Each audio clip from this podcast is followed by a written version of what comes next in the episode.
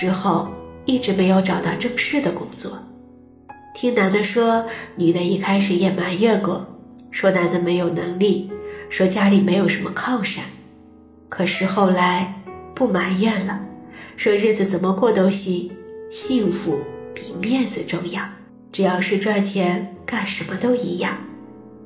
因为赚钱，两位做起了家政服务的小时工，两位工作非常认真，玻璃擦的一个污渍都没有，柜子一点灰尘都不见，地板上的水也都小心翼翼地用手指擦掉。我们也很难想象，从化工厂的技师到家政钟点工，生活落差如此之大，两位的心里究竟经历了什么？但无论怎样，他们都是值得赞扬的。其实人生会有很多的视角，每个视角都会有不一样的人生。我们快乐忧伤，都是因为我们看人生的角度不一样。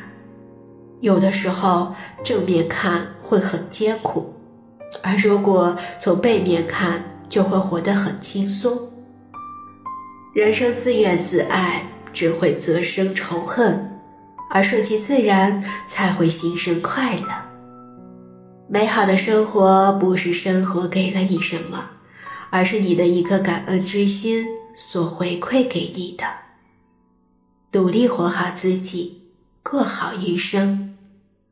人的一生不要抱怨自己命有多苦，只要自己品行端正就可以，因为生活是公平的，他不会成全投机取巧的人，也不会辜负良苦用心的人。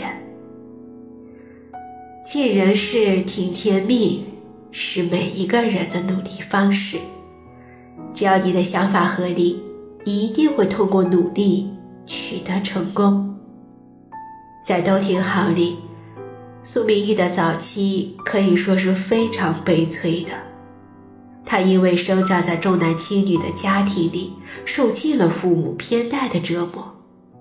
苏明玉家里有三个哥哥，只有他一个女孩，从小就被教育什么事情都要哥哥优先，理由只有一个，因为她是女孩。